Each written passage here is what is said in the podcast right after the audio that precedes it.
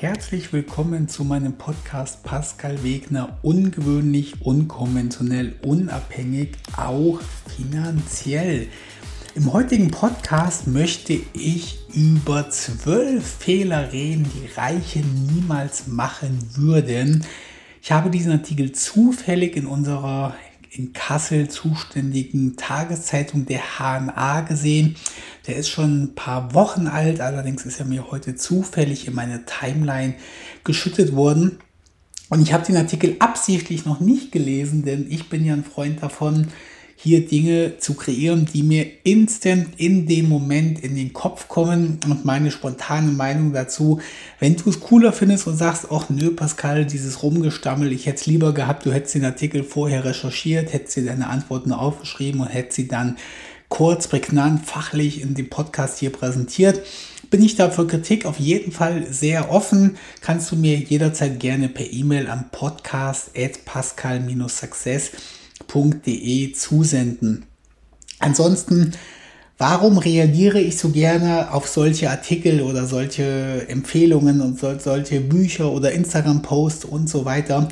Ich habe in meinem Leben gelernt, dass all diese Sachen, die dich zum Reichtum, zum finanziellen Erfolg oder zu Erfolg führen, grundsätzlich richtig und wahr sind. Das heißt, ich habe jetzt eigentlich noch nie irgendwas gelesen, wo ich so gedacht habe, nee, der lügt. Oder aber wo ich gedacht habe, nee, das stimmt nicht, das ist komplett falsch.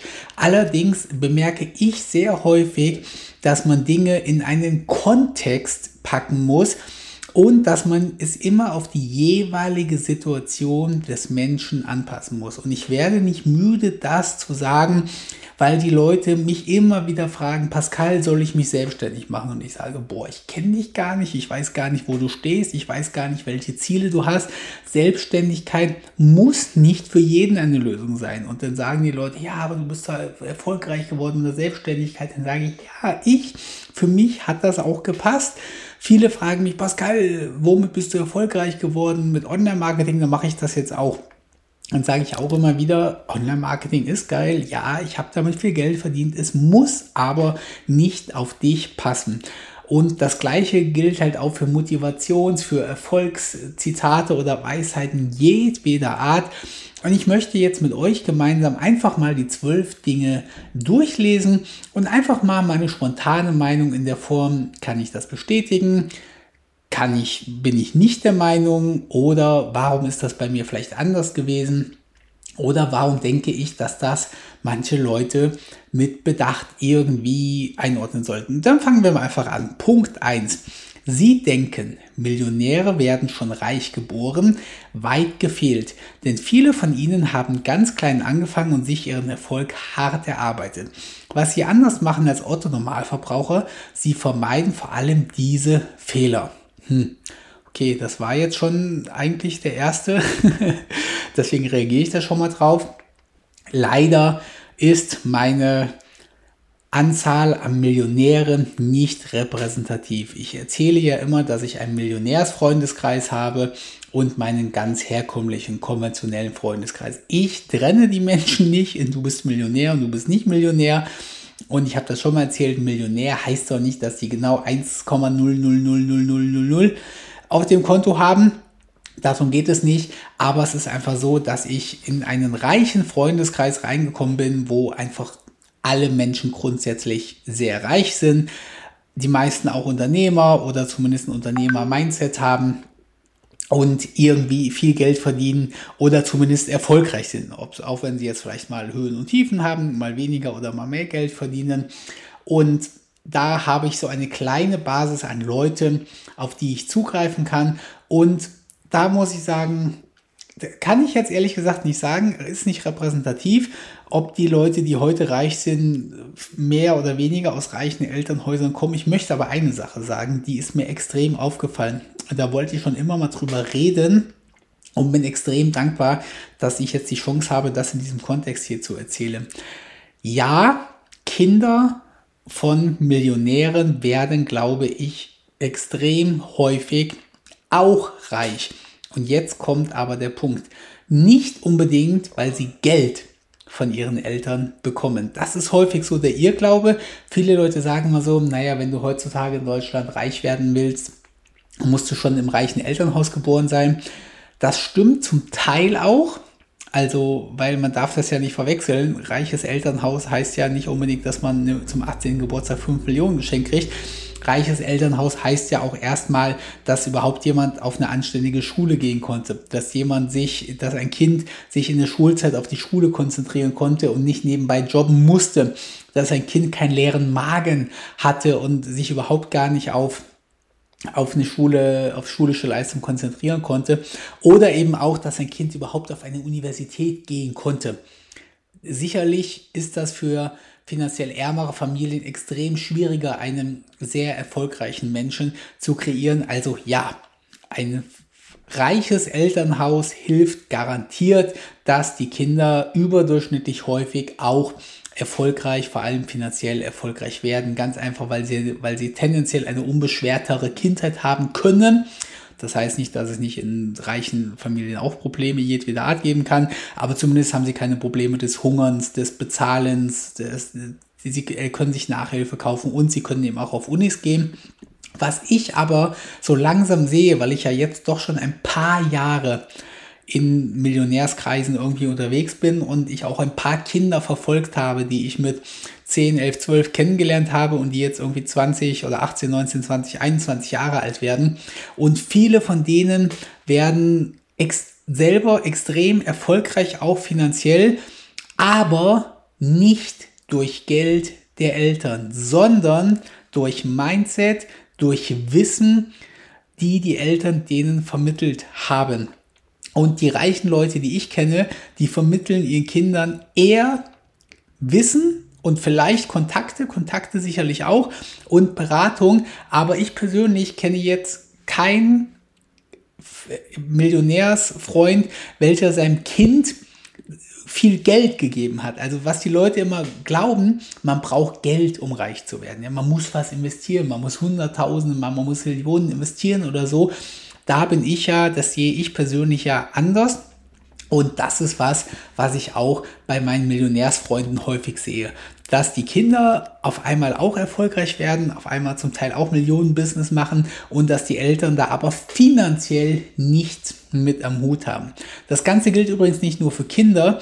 Ich sehe auch ganz häufig, dass diese Millionärsleute ihre Freundinnen häufig oder eben auch Freunde auch zu erfolgreichen Unternehmern machen und auch nicht durch Geld, sondern durch finanzielle Beratung oder durch Beratung allgemein. Und was ist das Learning, was du daraus mitnehmen solltest? Du musst nicht unbedingt Geld haben, um finanziell erfolgreich zu werden. Du musst auch nicht unbedingt, äh, ja, wie gesagt, Geld investieren. Wenn du eine Beratung hast, quasi eine Art Mentor, also ich, wie soll ich das erklären?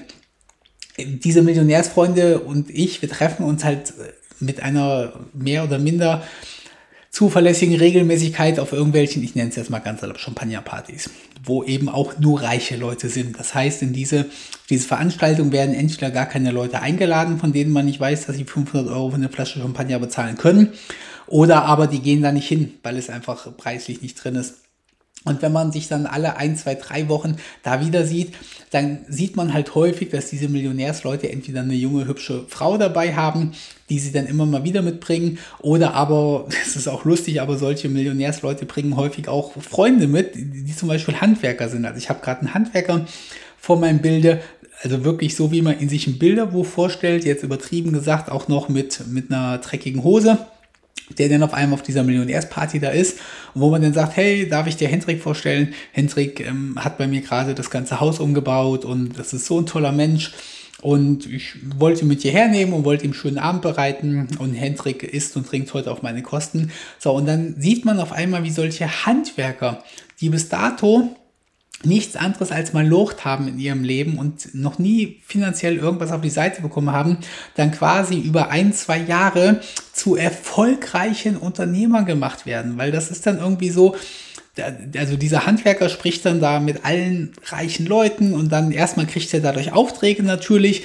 Und der hat dann halt so eine Art, also so quasi mehrere Mentoren, die dann sagen, hey du, du arbeitest für deinen Chef und so, nein, das machen wir jetzt anders, du machst dich jetzt selbstständig. Und dann sagt er, oh nee, das kann ich nicht und ich kann keine Steuern. Und dann sagen die halt, hey, hier, guck mal, er ist Steuerberater, Hans, sag mal, das ist Hendrik, würdest du für ihn die Steuer mal machen? Ich glaube, das ist ein guter. Und dann geben die quasi ihren Leumund dafür, vermitteln Kontakte und beraten dann diesen Handwerker einfach nur, weil sie ihn geil finden, weil sie ihn toll finden. Und wenn ich das so beobachte über die letzten zehn Jahre, dann bringen diese Millionärsleute immer Menschen in eine erfolgreiche Selbstständigkeit, die vorher nicht ansatzweise dazu prädestiniert oder irgendwie fähig gewesen wären. Von daher das Wichtige für dich, wenn du immer noch diesen Glaubenssatz hast, reich wird man nur, wenn man aus einem reichen Elternhaus kommt oder um reich zu werden, muss man viel investieren oder viel Geld haben oder einen Kredit aufnehmen und so weiter. Nein, reich werden ist das Tun, das Richtige tun, aber überhaupt was zu tun und beschleunigen kann man das eben, wenn man irgendwie an Mentoren kommt. Es ist auch schwierig. Wenn du die fragst, wird es eher schwieriger als leichter. an die Mentoren zu kommen. Äh, können wir vielleicht irgendwann ein anderes Mal ein Thema darüber machen, wie man an Mentoren kommen könnte. Punkt 2. Sparen, sparen, sparen. Wer fleißig Geld auf die Seite legt, aber nur mittelmäßig verdient, wird nie reich werden. Entscheidend ist, dass ihr Einkommen größer wird. Reiche Menschen haben immer mehrere Einnahmequellen. Deshalb sollten sie sich ein paar zusätzliche Möglichkeiten suchen, Geld zu verdienen. Ja, das deckt sich ja 100% mit dem, was ich sage.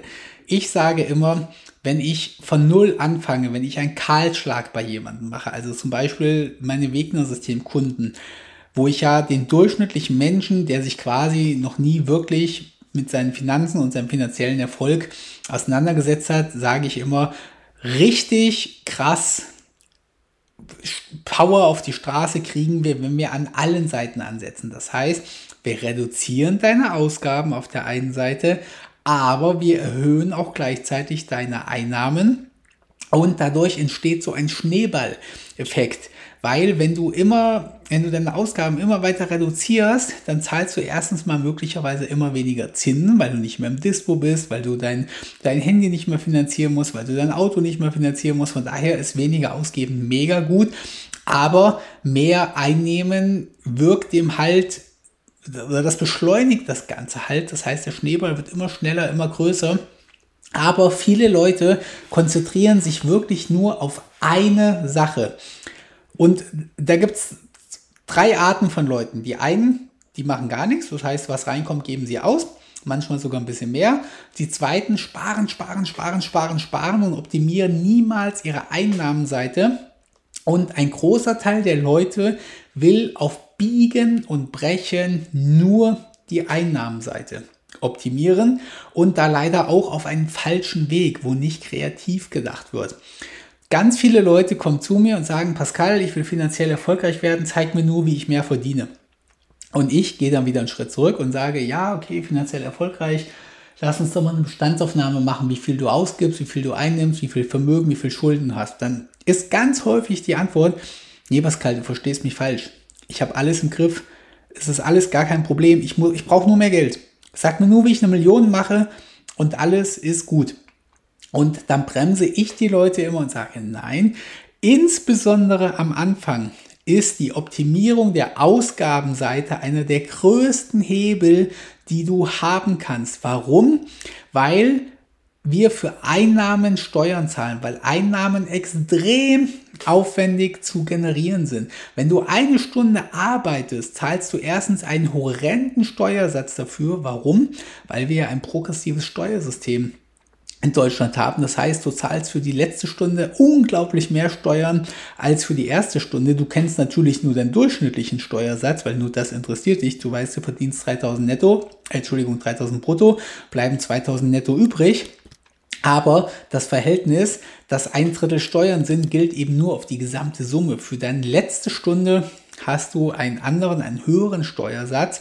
Und wenn du 10 Euro verdienst, bleiben dir halt nicht 10 Euro davon im Portemonnaie, sondern vielleicht nur 6 Euro oder 6,50 Euro oder irgendwie sowas. Wohingegen, wenn du 10 Euro einsparst, hast du auch wirklich 10 Euro netto mehr im Portemonnaie. Von daher sage ich immer, am Anfang wenn man sich noch nicht mit beschäftigt hat, ist Sparen gleichzeitig mit der Einnahmenserhöhung. Aber Sparen ist ein extrem großer Hebel. Es ist vor allem deswegen ein großer Hebel, weil man durch Sparen seine Arbeitszeit reduzieren kann und diese frei gewordene Zeit nutzen kann, um immens weiteres Geld zu verdienen. Aber was ich von mir selber und auch von meinen Millionärsfreunden sagen kann, finanziell arme Leute haben meistens eine einzige Einnahmequelle, nämlich ihren Job und unzählige Ausgaben. Ganz viele von diesen Ausgaben sogar wiederkehren, also Abos oder Verpflichtungen oder halt monatliche Sachen. Finanziell reiche Leute haben eigentlich immer unzählige Einnahmequellen. Gut, und Ausgaben können variabel sein. Ich persönlich habe jetzt relativ wenige Ausgaben. Ich äh, verabscheue Ausgaben halt, vor allem wiederkehrende Ausgaben. Aber ja, wenn du irgendwann von einem, wenn du irgendwann finanziell erfolgreich werden möchtest, dann muss der Weg sein, dass du mehrere Ausgaben, Einnahmen, mehrere Einnahmen hast. Das Ganze wirkt sich auch noch in mehrerlei Hinsicht extrem positiv aus. Also ich ich kann ja jetzt mal probieren, ob mir aus dem, aus dem Stegreif meine Einnahmen einfallen, die ich grundsätzlich alle habe. Ich verdiene Geld als Rettungssanitäter auf sozialversicherungspflichtiger Basis. Ich verdiene Geld als Rettungssanitäter auf Minijob-Basis. Ich verdiene Geld auf Ehrenamtsbasis als Rettungssanitäter. Und ich verdiene Geld als Rettungssanitäter auf selbstständiger Basis. Ich verdiene Geld mit meinem Affiliate Marketing. Das heißt, ich habe nach wie vor Webseiten oder Facebook-Posts oder ähnliches, wo ich durch Affiliate Marketing Geld verdiene. Ich verdiene nach wie vor Geld über mein ähm, Pascal Success. Da verdiene ich auch Geld. Ich verdiene Geld durch meine Mieteinnahmen. Ich verdiene Geld durch Zinsen, weil ich relativ viel Geld, aktuell gerade nicht so viel, aber weil ich halt doch schon Geld auf Sparprodukten liegen habe. Und ich verdiene Dividenden, weil ich eben auch Aktienprodukte habe. Und wenn ich jetzt nochmal ein bisschen überlege, ich habe bestimmt mehrere, achso, ich habe ein, ich habe Windkraftanlagen, da bekomme ich auch Geld und ich verdiene Geld an der Universität. Ich bin ja seit 2008 durchgängig als Dozent an der Hochschule tätig.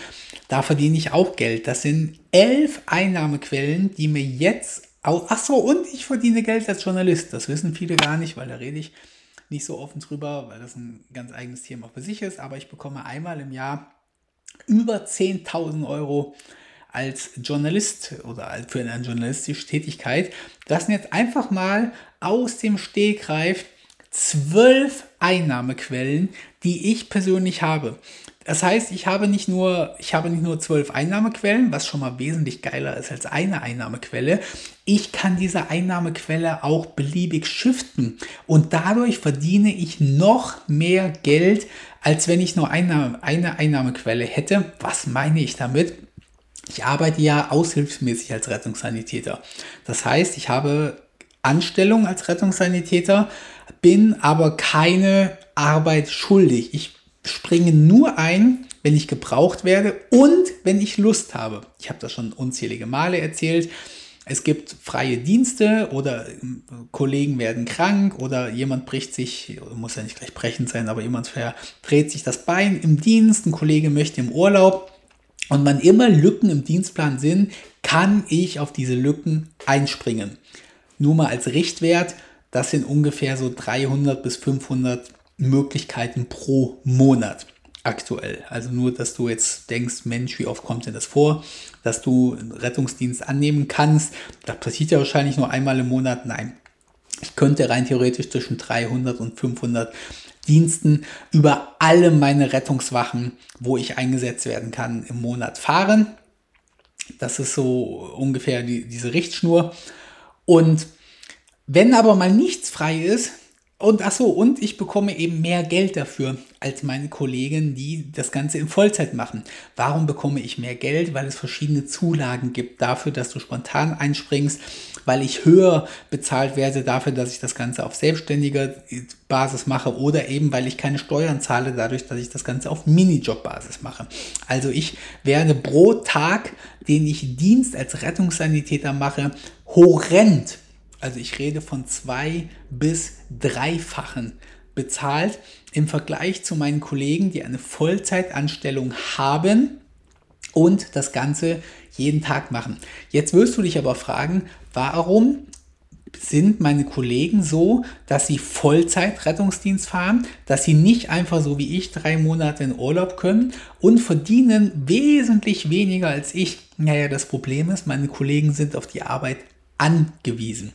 Das heißt, es kann natürlich theoretisch passieren, dass ich mal ein oder zwei Monate nicht gebraucht werde. Ist jetzt rein hypothetisch, weil das ist nicht abzusehen, dass das Gesundheitswesen sich so entwickelt, dass ich mehrere Monate keine Dienste fahren könnte. Aber ich habe kein Recht auf Arbeit. Ein ganz herkömmlicher Arbeitsvertrag hat zwei Seiten. Die eine Seite ist, du musst 40 Stunden die Woche arbeiten egal was passiert, also außer du bist krank und hast Urlaub, diese vier Wochen im Jahr oder so, aber du musst 40 Stunden die Woche arbeiten. Die andere Seite ist, du bekommst garantiert dein monatliches Geld. Bei mir ist es anders. Ich muss keine 40 Stunden arbeiten. Dafür habe ich auch keine Garantie auf ein Monatseinkommen. Wie kompensiere ich das Ganze? Naja, wenn ich ein paar Wochen oder Monate nicht als Rettungssanitäter arbeite, dann arbeite ich in meinem IT-Business dann mache ich eine neue Webseite im Affiliate Marketing, dann kaufe ich vielleicht eine neue Wohnung, dann kümmere, dann gucke ich vielleicht, dass ich eine Mieterhöhung in meiner Wohnung mache, dann gucke ich vielleicht, dass ich eine Flüchtlingsunterkunft kaufe und die irgendwie an die Stadt vermiete. Oder oder oder. Das heißt, dass ich mehrere Einnahmequellen habe, das sorgt nicht nur dafür, dass ich mehrere Einkommen habe, sondern es sorgt auch dafür, dass ich bei jedem Einkommen mehr verdienen kann, eben weil ich nicht drauf angewiesen bin. So, der nächste Punkt. Über die eigenen Verhältnisse leben. Wer mehr ausgibt, als er verdient, wird nie reich werden. Selbst Millionäre haben mit einem kleinen Auto angefangen. Geld haben kommt schließlich von Geld behalten. Mega geil.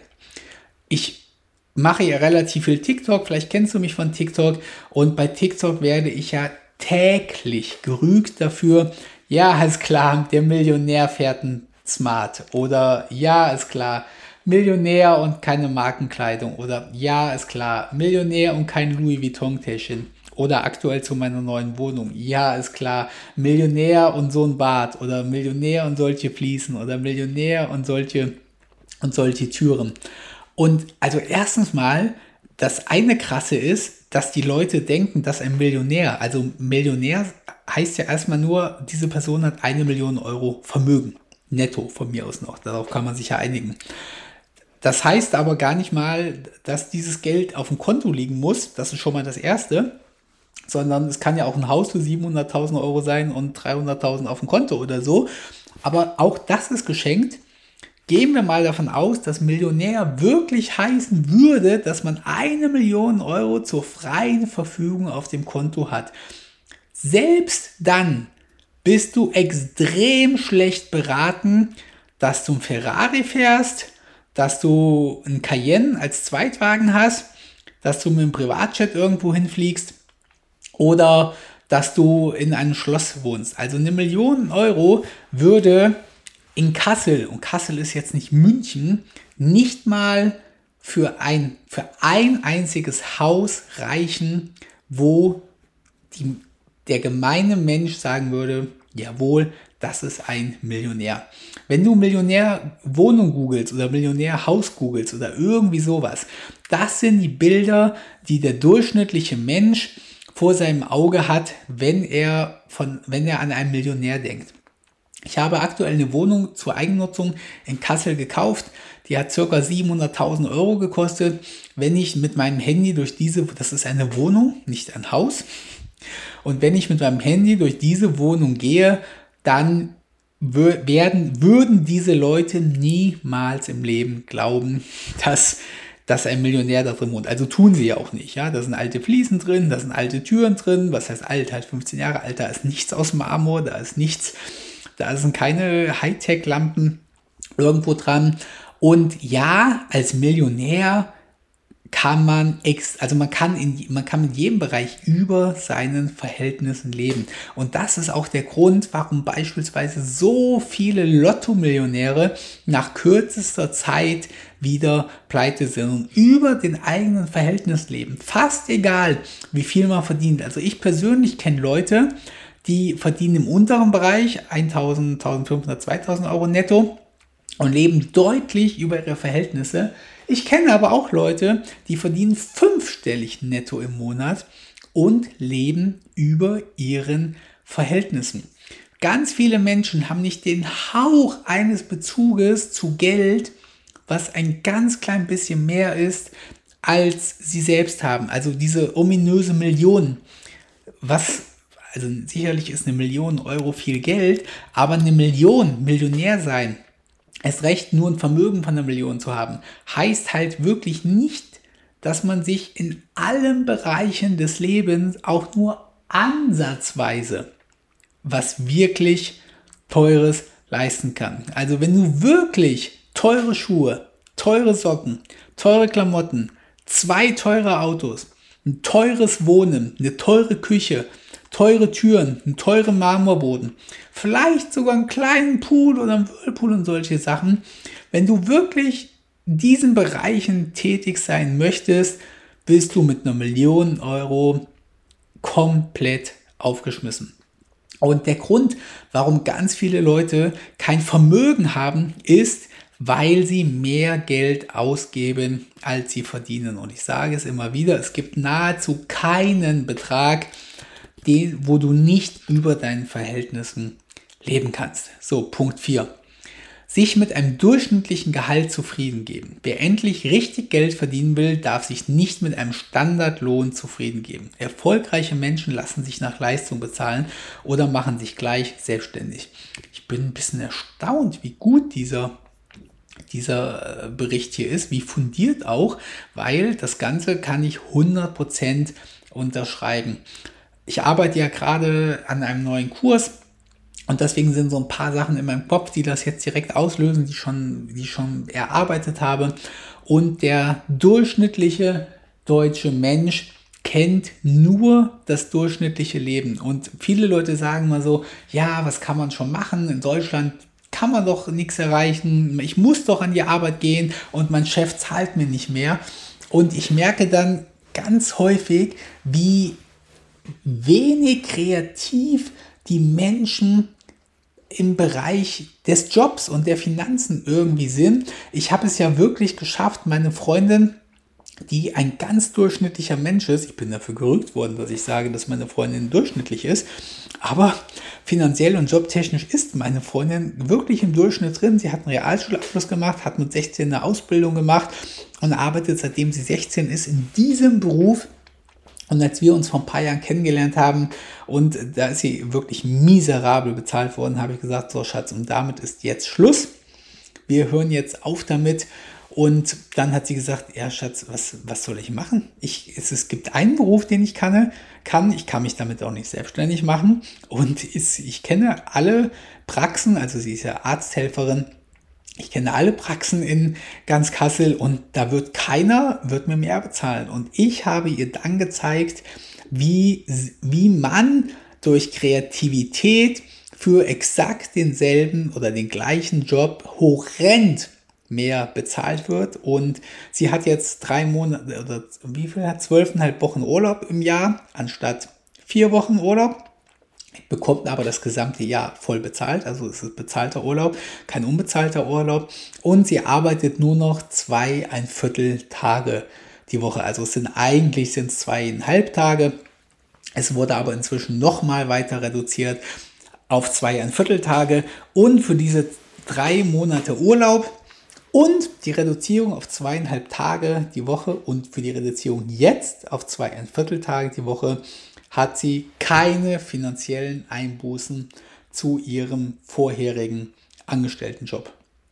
bekommen. Das heißt, sie hat vorher als Arzthelferin gearbeitet, sie arbeitet jetzt als Arzthelferin, nur jetzt arbeitet sie halt nur noch zwei ein Vierteltag und jetzt hat sie eben drei Monate statt vier Wochen Urlaub im Jahr und verdient nicht weniger als vorher. Die freie Zeit, die sie jetzt hat, also die viereinhalb Tage, die sie jetzt frei hat, davon arbeitet sie einen Tag noch zusätzlich in einer Selbstständigkeit, die ich ihr in unter vier Wochen besorgt habe, also quasi, also das heißt besorgt, aber woran ich sie gecoacht habe, dass sie damit selbstständig wird und hat jetzt ein Gehalt oder ein Einkommen, muss man sagen, ein Nettoeinkommen von vielen tausend Euros mehr im Monat, als sie vorher hatte. Von daher, wenn du finanziell erfolgreich werden willst, dann wirst du das auf gar keinen Fall, indem du ganz normal für ein durchschnittliches Gehalt arbeitest. Und wenn du immer noch denkst, okay, ich bin Bürokauffrau und ich bewerbe mich jetzt irgendwo anders als Bürokauffrau und gucke, dass ich da irgendwie mehr Geld kriege oder ich frage meinem Chef nach mehr Geld oder irgendwie sowas.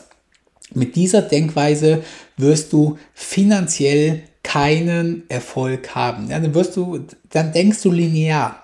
Das heißt, du wirst vielleicht 5% mehr verdienen oder 10% mehr verdienen oder irgendwann einmal 20% mehr verdienen, aber da ist kein Hebel hinter.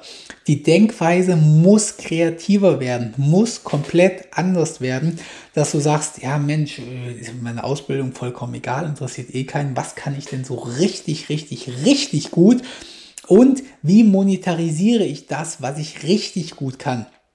Und entweder mache ich mich vielleicht wirklich selbstständig in dem Bereich oder aber ich suche mir, ich suche mir einen Job als Spezialisten. Also das Problem ist, dass sich Bürokauf Leute häufig auf Bürokaufjobs bewerben und dann irgendwie sagen, hey, ich bin äh, ich kann alles, ich bin Bürokaufmensch und bekomme dann natürlich wieder das gleiche Geld wie ein austauschbarer Bürokaufmensch. Wenn du aber als Bürokauffrau irgendwie die, die besten PowerPoint-Präsentationen Nordhessens machst oder? Aber wenn du, wenn du in Excel irgendein Tool programmiert hast, mit dem eine Immobilienverwaltung sich zehnmal so schnell Immobilien suchen kann oder, oder, oder, die Möglichkeiten sind wirklich unbegrenzt, dann kannst du dich auch horrend bezahlen lassen. Und genau das ist es, was ich mit meiner Freundin gemacht habe. Ich habe ihr Spezialfähigkeiten herausgesucht, die sie schon hatte, dessen sie sich nur nicht bewusst war. Und die habe ich mit einem Chef gematcht, für den diese Fähigkeiten, die nur sie quasi hat, also es gibt sehr wenige Menschen, die diese Kombination an Fähigkeiten mitbringen, für einen Chef so viel wert sind, dass er eben bereit ist, so horrend mehr dafür zu bezahlen, als das für eine herkömmliche Arzthelferin ist. Punkt 5 von 12. Nicht investieren. Der beste Weg, sein Geld für sich arbeiten lassen, ist es, sinnvoll anzulegen. Laut Insidern investieren Millionäre jährlich etwa 20 Prozent ihres Einkommens. Dafür müssen Sie aber kein Finanzexperte sein. Wer sich richtig informiert, kann schon mit kleinen Summen erfolgreich sein, ohne ein großes Risiko eingehen zu müssen. Und hier bin ich jetzt wieder beim Punkt, wo ich sage, ich unterschreibe das zu 100%, Prozent, was da steht. Jeder Satz, jedes Wort ist wahr und trotzdem möchte ich es ganz immens einschränken und bewerten. Punkt 1. Ich habe keine Zweifel daran, dass Millionäre jährlich 20 Prozent ihres Einkommens investieren. Geld investieren ist die höchste Form des Geldverdienens, die du haben kannst. Es ist, oder, oder sagen wir mal von mir aus die tiefste Form, je nachdem, wie du siehst. Es ist die abstrahierteste Form, denn wenn du Geld mit Geld verdienst, brauchst du wirklich quasi gar nichts mehr machen. Die allerschlechteste Form, wie du Geld verdienen kannst, ist, dass du eine Stunde für Geld arbeitest. Das ist die schlechteste Form, die es beim Geldverdienen gibt. Eine Stunde arbeiten, 30 Euro bekommen oder irgendwie sowas. Ein bisschen besser ist es, Geld zu verdienen, obwohl man nicht direkt für arbeitet weiß ich nicht, sei es zum Beispiel Provisionen oder irgendwie so. Auch gut ist es, Geld zu verdienen, indem andere für einen arbeiten. Also man ist Unternehmer und man lässt andere überwiegend für sich arbeiten. Aber die abstrahierteste Form ist es, Rendite aus Geld zu machen. Das heißt, Geld mit Geld zu verdienen. Was ist aber das Problem daran? Das erste Problem ist, dass Menschen glauben, dass das der einzige Weg ist, Geld zu verdienen. Das heißt, oder reich zu werden. Menschen, die jeden Tag arbeiten, die fünf Tage die Woche arbeiten gehen, kommen zu mir und sagen, Pascal, wo soll ich was investieren, um Millionär zu werden? Ich sage immer, äh, du willst zocken, du willst nichts investieren. Investieren heißt, dass man relativ solide mit seinem Geld eine Rendite erwirtschaftet. Diese Rendite, die sich seriös beim Investieren langfristig erwirtschaften lässt, ist sehr, sehr, sehr, sehr, sehr gering. Da können wir jetzt noch mal einen eigenen Podcast über machen, ob das 3, 4 Prozent oder 7, 8 Prozent pro Jahr sind. Aber du wirst mehr und das vor Kosten, vor Steuern und vor Inflation.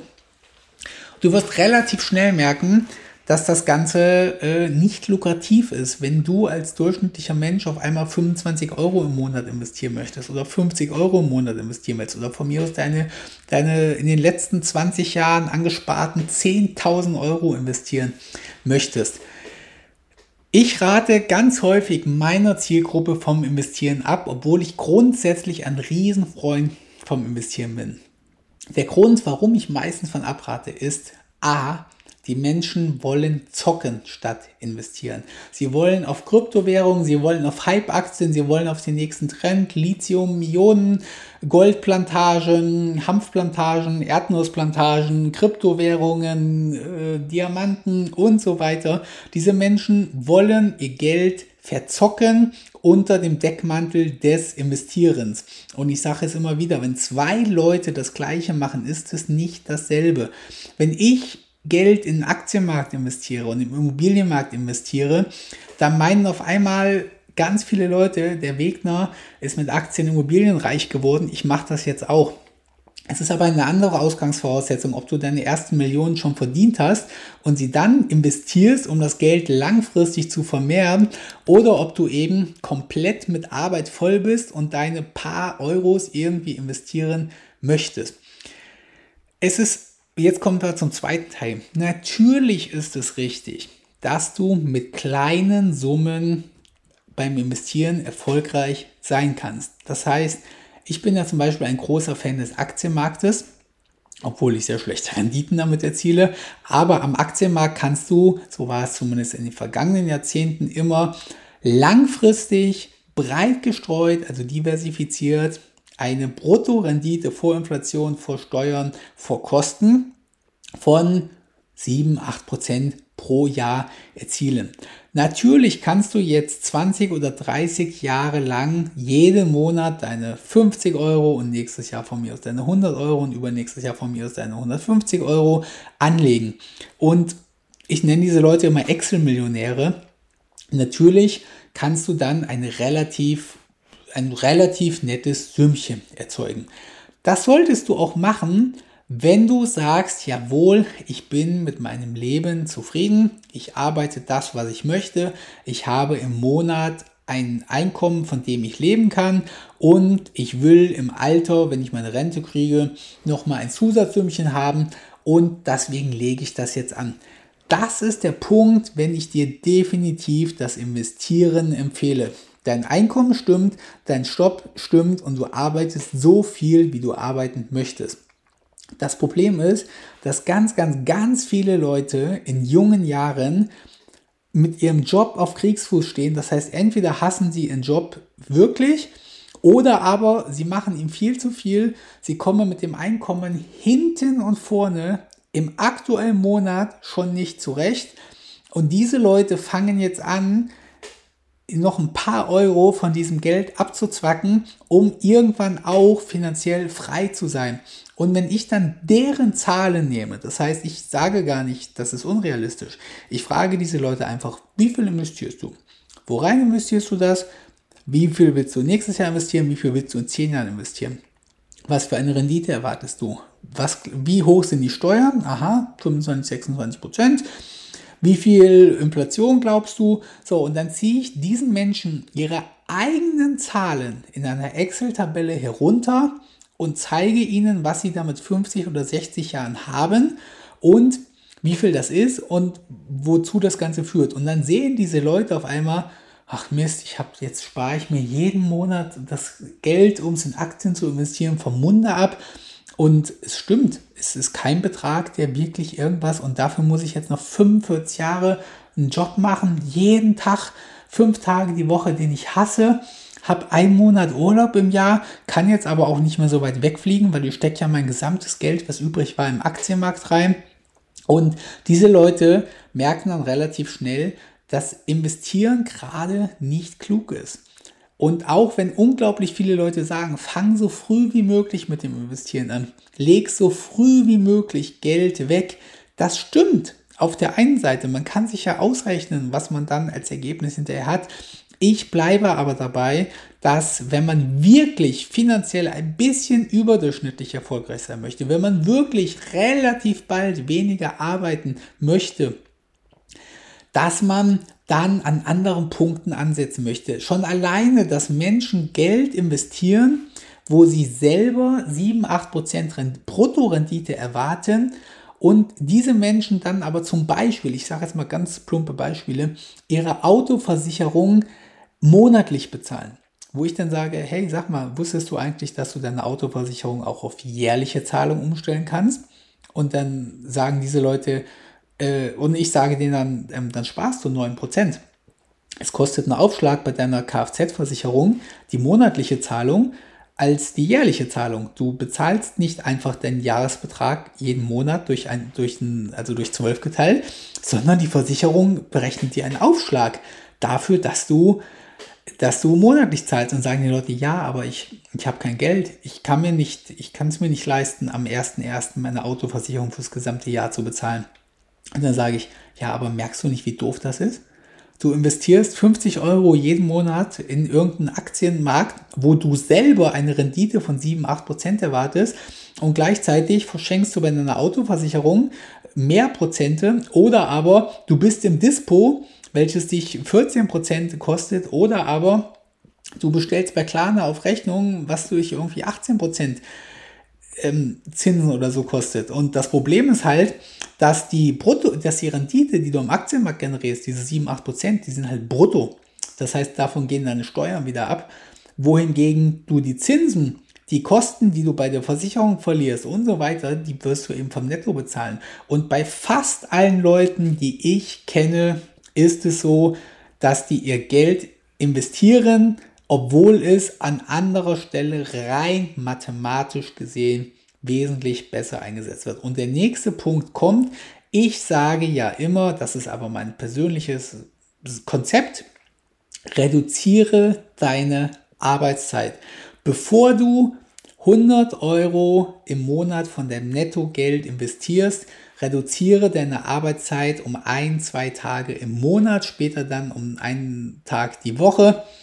Und in diesem einen Tag bildest du dich weiter, suchst dir eine Selbstständigkeit, suchst dir einen Arbeitgeber, wo du ein Vielfaches durch Spezialisierung von dem aktuellen Job bezahlt bekommst es kostet wenig so viel Geld wie keine Zeit zu haben. Menschen, die jeden Tag arbeiten gehen, haben erstens keine Zeit, Geld zu verdienen. Das ist schon mal ganz, ganz, ganz schlimm. Der zweite Punkt ist aber, Menschen, die jeden Tag arbeiten gehen, geben Geld immenses Geld dafür aus, weil sie jeden Tag arbeiten gehen. Ich frage, warum wechselst du die Glühbirne nicht selber an deinem Auto, statt 60 Euro in der Werkstatt zu bezahlen? Boah, du Pascal, ich arbeite jeden Tag. Ich habe keine Lust, meine einzigen paar freien Stunden selber mit einer, mit einer Glühbirne äh, austausch zu verbringen. Dann sage ich denen, naja, weißt du was, wenn du die Glühbirne an deinem Auto selber ausgetauscht hättest und den YouTube-Video angeguckt hättest, dann hättest du rein rechnerisch gesehen einen Tag weniger arbeiten können. Und ähm, du gehst den ganzen Tag arbeiten, weil du die Glühbirne nicht selber austauscht. Oder ich frage die Leute, warum holst du dir denn jeden Tag so teures Essen im Restaurant? Und die Leute sagen, naja, äh, ich arbeite halt jeden Tag, ich schaffe das nicht, mir aus frischen Zutaten was Gesundes günstiges zu kochen.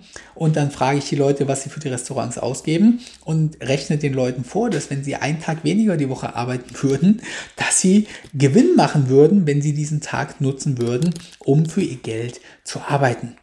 So, jetzt machen wir noch den Punkt 6 und dann teilen wir den Podcast und es gibt eine zweite Folge, Punkt 6. Es sich bequem machen. Wer ständig in seiner Komfortzone bleibt und keinerlei Unsicherheiten riskiert, wird es nicht über die Mittelklasse hinaus schaffen. Reiche Menschen überwinden ihre Ängste und gehen überschaubare Risiken ein, um Erfolg zu haben. Wow, als wenn ich es geschrieben hätte.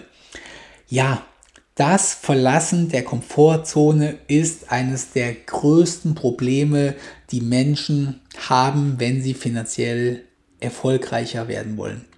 Mit ganz vielen Menschen, wo ich mal persönlich rede, sage ich dann, ja, aber was willst du von mir wissen? Ja, Pascal, ich will wissen, wie ich, wie ich finanziell reicher werde. Und dann frage ich die Leute irgendwas und dann kommt relativ schnell raus, die Leute wissen es, wie es geht. Die Leute wissen, dass sie jetzt ihren Job wechseln müssten. Oder die Leute wissen, dass sie jetzt ihren Job reduzieren müssten, um sich eine Selbstständigkeit aufzubauen. Oder die Leute wissen, dass sie umziehen sollten. Oder die Leute wissen, dass das, was sie gerade machen, komplett ihrem Ziel entgegensteht. Ich sage den Leuten immer, schreib dir doch mal auf, was du erreichen willst. So, und dann sagen die Leute, weiß nicht, mit 50 will ich aufhören zu arbeiten. Dann frage ich die Leute, wie willst du das denn erreichen? Und sagen die, naja, ich will dann von Dividenden oder Mieteinnahmen oder irgendwie was leben. Sage ich, super, ist ein Plan, funktioniert. Dann frage ich die Leute, das, was du gerade machst, wirst du da zu dem Ziel kommen? Und auf einmal merken die Leute, nee, wenn ich weiter fünf Tage die Woche arbeiten gehe zu dem Gehalt und meine Gehaltssteigerung einrechne, dann wird das 100% schief gehen. Und da sage ich den Leuten, warum machst du denn etwas, wo du weißt, dass du damit garantiert nicht dein Ziel erreichen wirst. Also nicht ich sage dir das, darum geht es gar nicht. Nicht, dass ich sage, du, das klappt nicht, weil es gibt ja immer Unbekannte irgendwo drin, sondern das, was die Leute, die beste Annahme, die die Leute haben, ist bereits zum Scheitern verurteilt. Das heißt, sie, das, was sie gerade tun, wissen sie eigentlich, dass sie garantiert ihr Ziel nicht damit erreichen werden. Und wenn ich dann frage, warum machst du es dann? Dann kommt, ja, weiß auch nicht, ich traue mich irgendwie nicht. Also das Wort Komfortzone hat sich so eingebürgert, dass man sich daraus, glaube ich, nichts vorstellen kann. Aber Komfortzone verlassen heißt halt, dass man Dinge machen muss, die für einen sich schlecht anfühlen, die sich für einen unangenehm irgendwie anfühlen. Und ich persönlich bin auch erfolgreich, meiner persönlichen Meinung nach, weil ich es liebe, Dinge zu machen, die außerhalb meiner Komfortzone sind. Wenn immer ich irgendwo was merke, dass ein Inneres in mir drin sagt, oh nee, das lieber nicht. Äh, und bei mir sind das halt nicht so Sachen wie, ich gründe eine neue Firma, ich gründe eine neue GmbH, ich stelle Leute ein, ich investiere irgendwo drin, ich mache mich selbstständig, ich mache ein neues Projekt, ich starte einen neuen Kanal.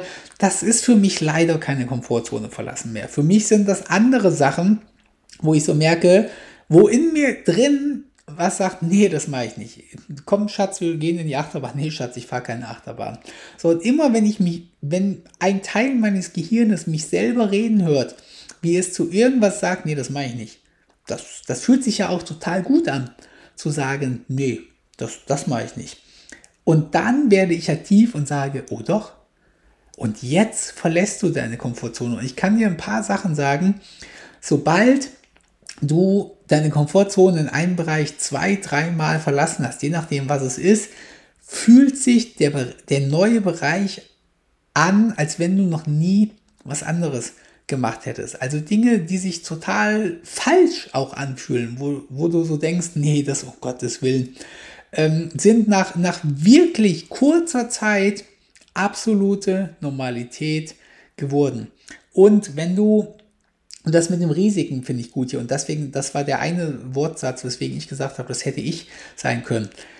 Hier steht, reiche Menschen überwinden ihre Ängste und gehen überschaubare Risiken ein. Und das ist der Punkt, wo durchschnittliche Menschen meiner Meinung nach häufig eine falsche Vorstellung haben, denn du musst keine exorbitanten Risiken eingehen. Ganz viele Leute haben wie gesagt, eine Selbstständigkeit muss nicht das Ziel eines jeden sein, aber es ist halt schon ziemlich naheliegend, weil nur bei einer Selbstständigkeit hat man die Chance, wirklich viel Geld zu, oder, oder Geld zu verdienen, ohne es wirklich erarbeiten zu müssen. Es geht zwar auch als Angestellter schon irgendwie, kann man auch sich viel bezahlen lassen und man kann sich auch erfolgsbasiert bezahlen lassen. Aber es ist einfach so, wenn man, ich sag mal so, angestellt sein mit einem Job, den du liebst, mit einem Arbeitspensum, welches dir liegt. Also ich sag mal so, du kommst auf drei, vier Tage Arbeit pro Woche und liebst diesen Job wirklich abgrundtief und kommst auf deine 3, 4, 5, 6, 7, 8.000 Euro netto.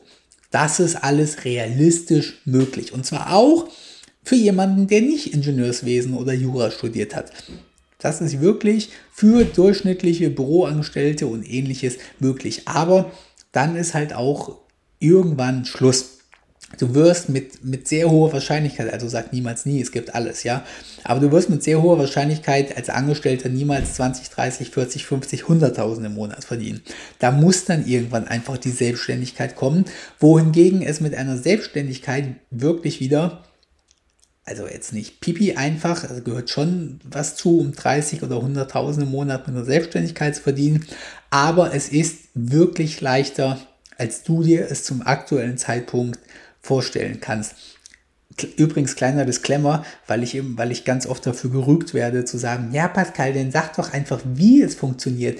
Es gibt keine Masterlösung. Also ich könnte, ich würde es wieder mit einer Online-Marketing, mit einer Affiliate-Marketing-Selbstständigkeit machen. Das muss aber auf gar keinen Fall für dich die Lösung sein. Und das ist der Grund, warum ich immer erzähle, es ist kein, oder man kann mit einer Selbstständigkeit viele 10.000 Euro im Monat verdienen. Und ich sage dir aber nicht, wie es geht, eben weil das auf dich ankommt und nicht auf mich wie es funktioniert.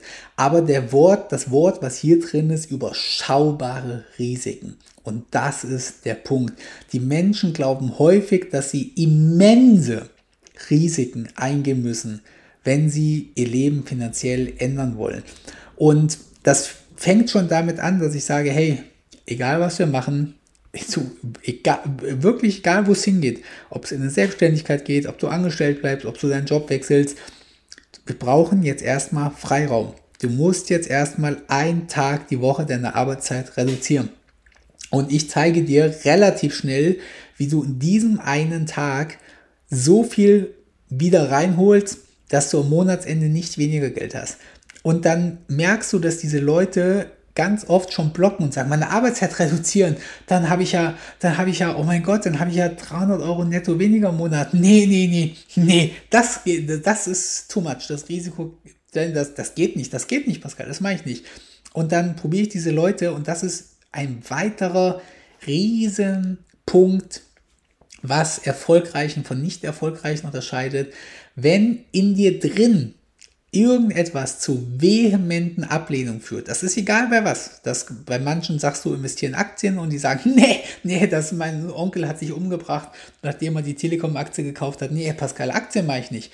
Oder du sagst die Leuten, ähm, du, du kannst ja selbstständig machen. Nee, Pascal, nee, nee, nee, nee, nee, nee, nee. Meine Eltern waren selbstständig. Das war das Schlimmste auf der Welt, da ist die Ehe dran kaputt gegangen. Wir alle haben Glaubenssätze in uns drin. Das sind Dinge, die wir in frühester Kindheit erfahren haben und die bis heute in unserem Unterbewusstsein sind. Und diese Glaubenssätze springen immer als erstes ein. Und wenn du jetzt Dinge heute schon gehört hast, wie zum Beispiel, mach dich selbstständig, reduziere deine Arbeitszeit, investiere in Aktien, kauf Immobilien und so weiter und so weiter und so weiter. Dann hör mal in dich rein, bei welchen Dingen dein Unterbewusstsein, das hast du vielleicht gar nicht mitgekriegt, hat gesagt hat, nee, also egal, ich höre dem Pascal gern zu, aber niemals im Leben werde ich in Aktien investieren. Oder niemals im Leben werde ich mich selbstständig machen.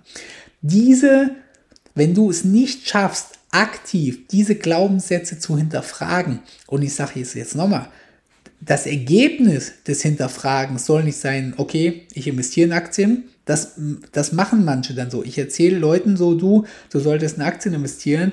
Dann sagen die Leute, nee, Pascal, das mache ich nicht, das ist Zocken. Und dann rede ich mit den Leuten und sage, hinterfrag doch mal, was eine Aktie ist, wie sie funktioniert. Und auf einmal sagen die Leute, okay, Pascal, ich kaufe Aktien. Und dann sage ich auch wieder, das ist immer noch falsch. Es ist genauso falsch, Aktien kategorisch abzulehnen, wie jetzt, wo ich dich belabert habe, zu sagen, ich mache es. Der einzige richtige Weg ist, dass du deine inneren Glaubenssätze überschreibst und es objektiv prüfst, ob das Ganze für dich Sinn machen kann oder nicht Sinn machen kann. Und gerade bei den Risiken wirst du dann merken, weil ich die Leute dann frage, okay, was passiert denn, wenn du deinen Job reduzierst und 300 Euro weniger im Monat hast? Ja, dann, dann, äh, dann, dann bin ich in sechs Monaten pleite. Ich habe nicht so viele Reserven. Ich kann maximal sechs Monate könnte ich das, könnte ich das aushalten. Und sage ich, okay. Und würdest du denn in sechs Monaten deinen Job wieder erhöhen können, wenn es nicht klappt? Ja, da, äh, da muss ich meinen Chef fragen. Und dann fragen die den Chef und dann sagt der Chef, ja klar, ich kann deine Arbeitskraft gebrauchen. Na klar, kannst du jetzt reduzieren, ich will dich nicht verlieren und du kannst jederzeit auch wieder erhöhen. Und auf einmal merken diese Leute das, was sie kategorisch abgelehnt haben, weil sie diffuse Ängste hatten, dass die, wenn sie die rational hinterfragen, dass die gar nicht da sind. Das heißt, das Risiko ist gar nicht so hoch. Sie sind gar nicht unbedingt pleite garantiert, sondern es ist alles kalkulierbar. Und vielleicht heißt der schlimmste Fall ja auch nur, wenn ich sie frage, okay, du hast 300 Euro weniger, was machst du denn mit dem Geld? Naja, ich packe jeden Monat 300 Euro in die Urlaubskasse, wir fliegen jedes Jahr nach Kreta. Und sage ich, okay, das heißt, das Schlimmste, was dir passieren könnte, wenn wir jetzt deine Arbeitszeit reduzieren, ist, dass du dieses eine Jahr nicht in Urlaub fliegen könntest. Und dafür hast du aber eine realistische Chance, so viel Geld zu verdienen, dass du dein ganzes nächstes Leben, äh, die ganzen nächsten Jahre deines Lebens ein Vielfaches hast. Sagen die Leute, ja, das ist das Schlimmste, was da passieren würde.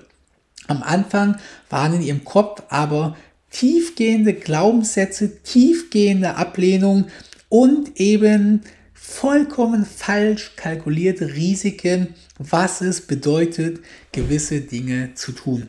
So, jetzt haben wir wirklich 56 Minuten mit 6 der 12 Punkte voll bekommen und ich mache jetzt erstmal eine Pause, werde was trinken und dann wirst du bei den, in der nächsten Woche den Podcast Teil 2 hören zu den nächsten sechs Dingen von zwölf Fehlern, die Reiche niemals machen würden. Wie immer ganz kurz der Hinweis, das Ganze hier ist komplett kostenlos für dich und ich würde mich sehr freuen, wenn du dir als Dankeschön eine Minute Zeit nehmen würdest und mir eine Bewertung geben würdest. Liebe Grüße, dein Pascal.